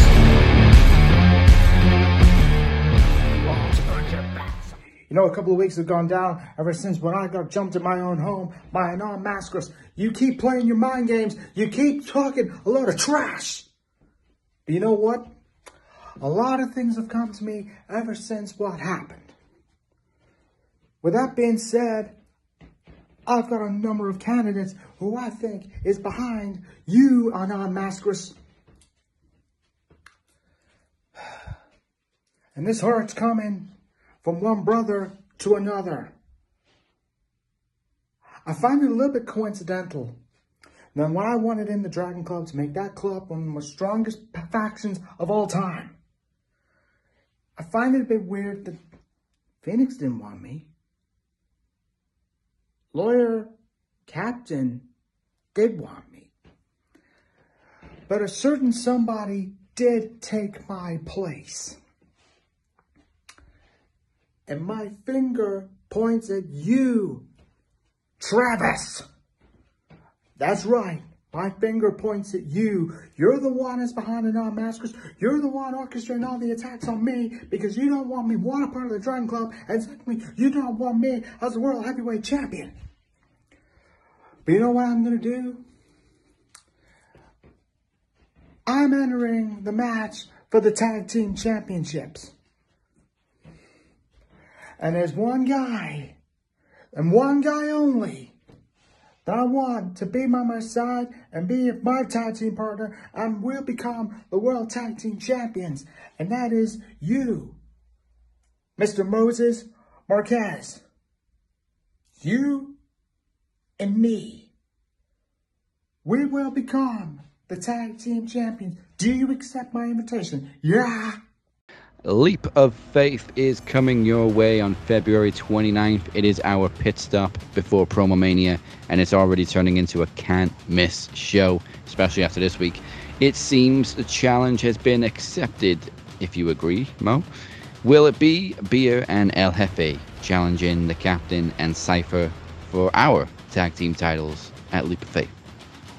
Looks like I got a footy buddy to get a phone call to. We'll find out next week. Also, we have our main event set in stone after what just happened earlier. It will be the return of the Kingpin as he goes one on one with your reigning, defending Max Wrestling World Champion, Cypher. Yeah, a king's arrival is never silent, and that sure as hell wasn't. Um, and we may have another match, as we heard a few moments ago. The Phoenix has called out the podcast machine. Will it be old rivals, Phoenix versus Larkin, for the first time ever in a promo showdown at Leap of Faith? Mike, I know you're listening. Do you accept Phoenix's challenge? Um, actually, Phoenix is the one that pointed out to me, and in, in that promo, that you've never had a promo about. All your history you've got together, it's always been trivia. So um, that's certainly something to look out for. Uh, go to maxwrestlingnet.weebly.com slash leap for more information on that. And also, Beer, um, pointing the finger at Travis for being Anon Mascaras. I mean, if anybody knows who Anon Mascaras is, it, it's Moses. Um, and as his stable buddy, I can assure you, I don't think it's Travis. But hey, I'm sure Travis is willing to prove that himself at some point. Um, He's donned the mask before. He has, yeah, but it was it was a different mask, and he's a changed person now. He's not even the Walker anymore.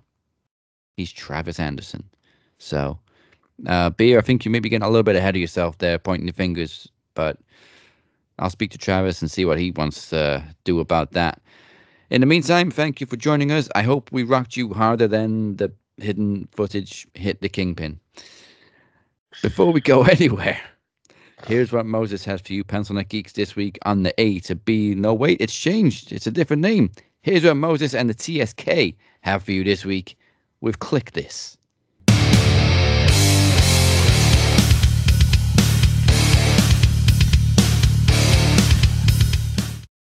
Yeah. Like that. So yeah, I, I we're not calling we're not making fun of people being blind anytime soon. So um that's out of the way. um, so as you guys have been noticing, the TSK was coming hot and heavy for a while, and we kind of slowed down only uh, due to a couple of technical editing issues. However, a whole lot of stuff is going to drop. So we did actually cover the NXT Vengeance Day show. Uh, so that will probably drop Friday. And later today, we will actually drop our take on The Rock strong arming, uh, strong arming WWE and taking over WrestleMania. So, for those who have been much anticipation for that one, it's coming. Don't you trip, Tater Chip. They're all on the way. Um, as far as all the other fun stuff, I do have a little bit of news as far as all the sports stuff. So, being that we are Max Wrestling UK and being the fact that I like to cover Tottenham, which is, you know, obviously out there in North London, American Talking Tottenham is going to stay on Max Wrestling. Uh, the idea of Bolt Rant is still there. It hasn't yet to come into fruition, but when it does, it will be on its own little thing. So expect a whole lot more me talking Spurs, and there's going to be at least three older episodes dropping along with God only knows what else from the TSK. Like I said, the stuff we already had mentioned. Um, I'm going to attempt to try to get a preview out of us going to Brighton on Saturday. But if I don't get out that one, be for sure uh, out with a review following that ASAP because uh, you know I like to get mad when we fucking just give games away in the last fucking minute for no good goddamn reason. Sunny Brighton. Oh my god, fucking! It's very Spursy of them. Very Spursy. I'm learning the hard way what you boys always meant. Anyway, speaking of the fun stuff, and you guys want to join the fun stuff, you got to follow the socials. Got to get on there. Evil X Machine, formerly known as Twitter, at Max Wrestling UK, at the Captain 512, at SMR Podnet. Check out the website, maxwrestlingnet.weebly.com. All the links are there. Do it. Get there now. Don't forget to hit the subscribe button right here Facebook, Twitter, Instagram, TikTok, all the socials. And now to close the show, it's time. Oh, no, you already went to therapy. So no, thank God for no therapy. We're not doing therapy. I ain't again doing therapy again. Then again, I think you would need a new therapist. Period. But we appreciate y'all Uh, hanging yeah. out. Um, hopefully, hopefully, and I'm saying this, uh, Big Mike Larkin ain't chicken.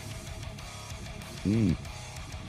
Uh, we've had so much to cover this week. Um, I feel like I should apologize for taking up so much of your time this week, people, but hopefully you've enjoyed it. Um, hopefully you were as afraid of the Kingpin as we were. But uh, with that said, join us next week for hopefully more drama from the wrestling world. Um, God only knows what's going to happen in that press conference tonight. Um, if you listen to this, you've probably already seen it because, you know, some of you listen to it late. But there you go. Phoenix, um, this was like six months ago. Um, and join us next week for definitely more drama from us as the Kingpin and Cypher will be face to face signing their contract for Leap of Faith. Um, and we may have to get security. But you've been watching the Cap and Mo and briefly the Kingpin. Goodbye. And good night. Never, ever, ever piss off the doctor.